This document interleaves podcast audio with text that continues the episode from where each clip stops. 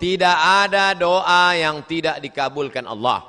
Semua doa dikabulkan Allah. Orang yang merasa doanya tidak dikabulkan Allah, dia sudah suuzon pada Allah. Pertama, ada yang doa itu cash and carry, langsung. Dua, ada doa itu ditunda Allah karena ini belum layak. Sama seperti anak minta pisau, minta pisau, minta pisau, belum layak. Nanti kalau ku kasih kau luka. Ini orang belum layak dikasih mobil. Nanti kalau dikasih mobil malah nggak sholat. Dulu waktu masih pakai motor sholat. Habis dikasih mobil, eh sholatnya idul fitri sama idul adha. Ilmunya belum sampai. Yang ketiga, ada orang-orang yang rezekinya ditahan Allah, nanti akan diberikan di surga mala ayunun ra'at belum pernah dilihat mata wala udhunun sami'at belum pernah didengar telinga wala takhatara ala qalbi bashar belum pernah terlintas di hati manusia jadi doa kita itu tetap saja doa. Ini sekarang banyak anak-anak muda nggak mau sholat, nggak mau berdoa. Assalamualaikum warahmatullahi Assalamualaikum warahmatullahi Pur. Oh, saya tanya, sampean orang dungo. Kamu kok nggak berdoa? Oh, yang lama aja belum dikabulkan. Ngapain nambah yang baru loh? Doa. Orang yang nggak mau berdoa itu sombong, maka doa. Ustadz, boleh nggak kalau saya doa saya sebutkan orangnya? Ya boleh. Ya Allah, itu ada ketua BEM, orangnya ganteng banget. Ya Allah. Rasanya kalau punya suami seperti dia, hmm, so sweet. Boleh, apa nggak boleh? Tolonglah kirimkan angin cinta ke hatinya.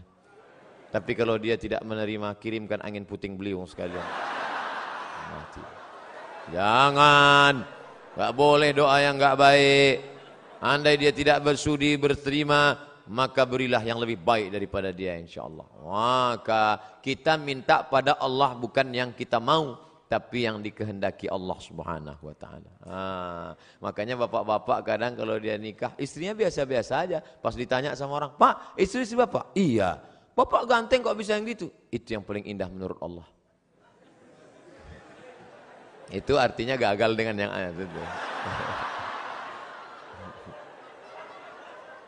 Aku tidak melihat engkau. Yang kulihat adalah orang yang sudah mengirimkan engkau. Datang utusan presiden. Kita tidak lihat dia, yang kita lihat yang mengutusnya. Ada tiga orang diberi pena. Yang satu dikasih pena, yang satu dikasih pena, tiga orang. Tapi responnya beda. Yang satu berkata, hmm, Cuman dikasih pena sama Pak Gubernur. Ya jadilah daripada nggak ada pena. Yang satu marah-marah. Masa cuman ngasih pena? Kasih kayak Harley Davidson. Yang satu lagi, aku tidak melihat bendanya. Tapi yang kulihat adalah siapa yang memberikannya. Sehingga setiap aku menulis orang akan bertanya, apa yang kau tulis? Tulisannya biasa, tapi pena ini pemberian sang raja. Nanti begitu kau berdapat, walaupun dia biasa aja, itu siapa? Dia yang sudah dikirimkan Allah Subhanahu wa taala. Begitu. Nah, nanti bapak, ibu pulang besok kalau ada yang nanya, itu istrimu? Iya. Kok begitu bentuknya? Ya, dikirimkan Allah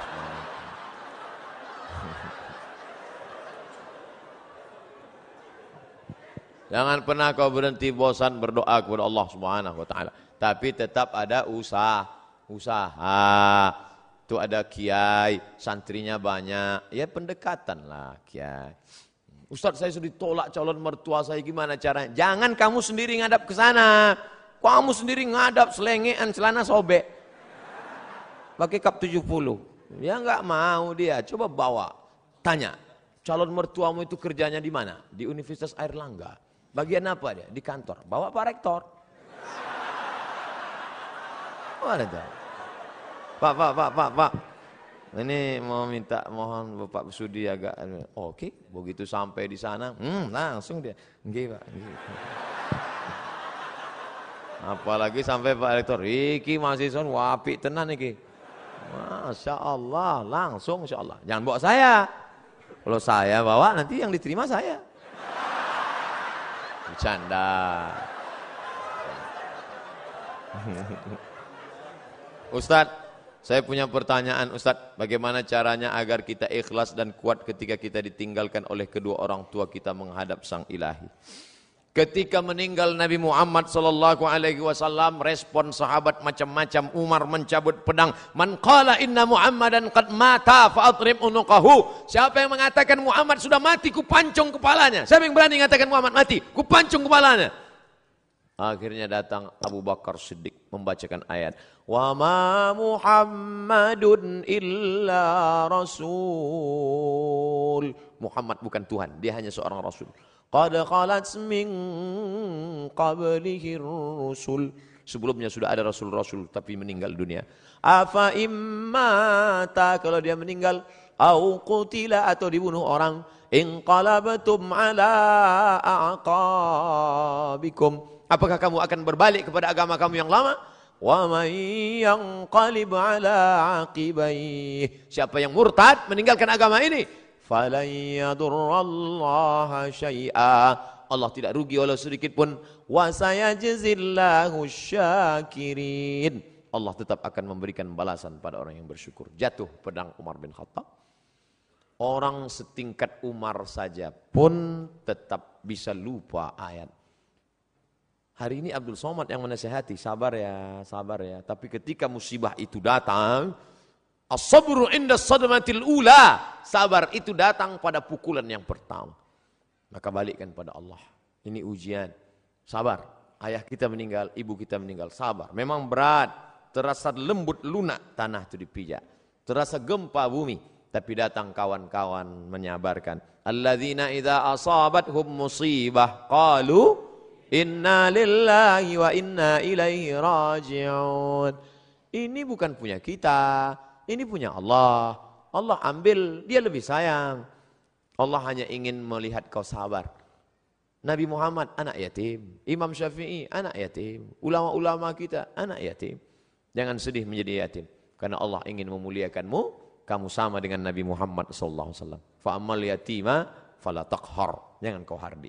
Nah, jadi sabar. Makanya banyak kita lihat suami-suami yang ketika istrinya meninggal sabar dia. Tak dia menangis. Setetes pun air matanya tak ada menangis. Bapak enggak sedih pak? Itu pinjaman dari Allah Pak Ustaz. Sampai akhirnya Allah mengambil. Apa yang mesti saya sedihkan? Ustadz nih kalau cerita selalu enggak enak aja. Oke kita balik. Sekarang kita balik suami yang meninggal. Ibu tuh enggak nangis. Banyak orang heran. Ibu enggak nangis. Enggak Pak Ustadz. Kenapa? Udah lama aku tunggu.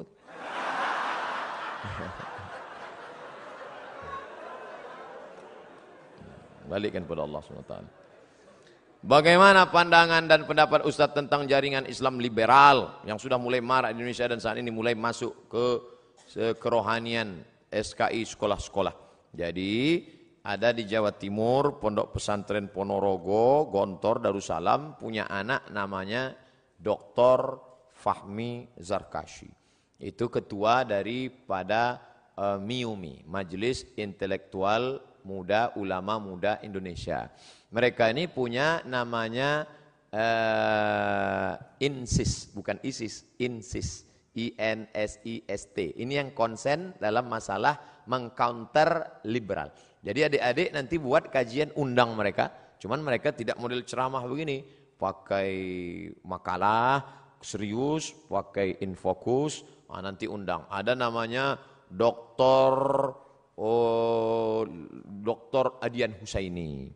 Kemudian ada pula doktor Fahmi Zarkashi dari London, Inggris. S2-nya dari IIU, International Islamic University di Islamabad, Pakistan.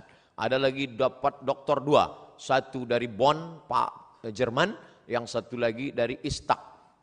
Murid langsung dari Profesor Dr. Nakwib Al-Attas yang ada di Malaysia. Oh, ini mereka konsen mengcounter itu. Nah, nanti adik-adik oh, is a word Islamic view. Bagaimana memandang dengan pandangan Islam. Bagaimana program brainwash, cuci otak. Bagaimana, ah, itu semua. Dari pagi sampai makan siang zuhur, sampai sore sehari. Membahas tentang masalah itu. Dengan pakar-pakarnya. Nah insya Allah ke depan buat program. Buat program apakah sebulan sekali atau dua bulan sekali atau tiga bulan sekali, apakah triwulan, apakah bulan, bulan ini ustadz ini, bulan depan ustadz ini. Tapi kalau untuk insist tadi harus satu satu paket. Nah ini insya Allah memberikan pandangan yang baru buat kita semua insyaAllah. Amin. Kertas terakhir, minta doa untuk siswa-siswi SMA Negeri 9 Surabaya yang akan menghadapi ujian nasional hadir 2000 siswa-siswi. Di mahasiswa-siswi ini. Untuk mahasiswa-mahasiswi Unair agar istiqomah menjalankan visi misi universitas excellent with morality. Oh, ini luar biasa. Tetap excellent, tetap peringkat tinggi, tetap berprestasi secara intelektual, tapi with morality. Tapi tetap berakhlakul karimah. IP-nya 4, tapi juga tahajudnya rajin, fisiknya sehat. Amin. Al-mu'minul qawi, mukmin yang kuat, kuat fisik, kuat mental, kuat ekonomi, kuat otak, kuat hati, kuat iman, kuat ilmu, kuat amal, khairun lebih baik wa ahabbu ilallah, lebih dicintai Allah minal mu'minid dhaif daripada mukmin yang lemah. Mudah-mudahan selesai kajian ini tidak bim salabim abrakadabra tapi berproses menuju kebaikan insyaallah. Amin ya rabbal alamin. Ala hazihi niyah wa kulli niyatin salihah al-Fatihah. أعوذ بالله من الشيطان الرجيم بسم الله الرحمن الرحيم الحمد لله رب العالمين الرحمن الرحيم مالك يوم الدين إياك نعبد وإياك نستعين اهدنا الصراط المستقيم صراط الذين أنعمت عليهم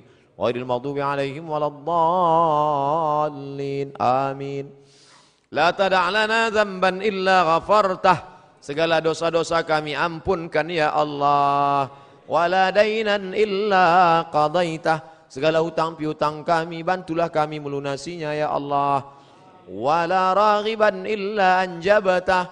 Yang ingin punya anak setelah menikah berikanlah anak yang soleh dan salihah.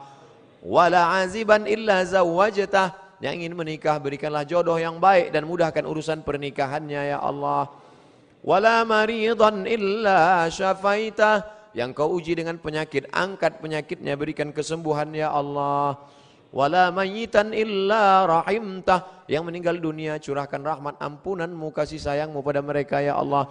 Wala mumtahinan illa najahtah. Yang akan menghadapi ujian, berikanlah kelulusan dengan nilai terbaik ya Allah.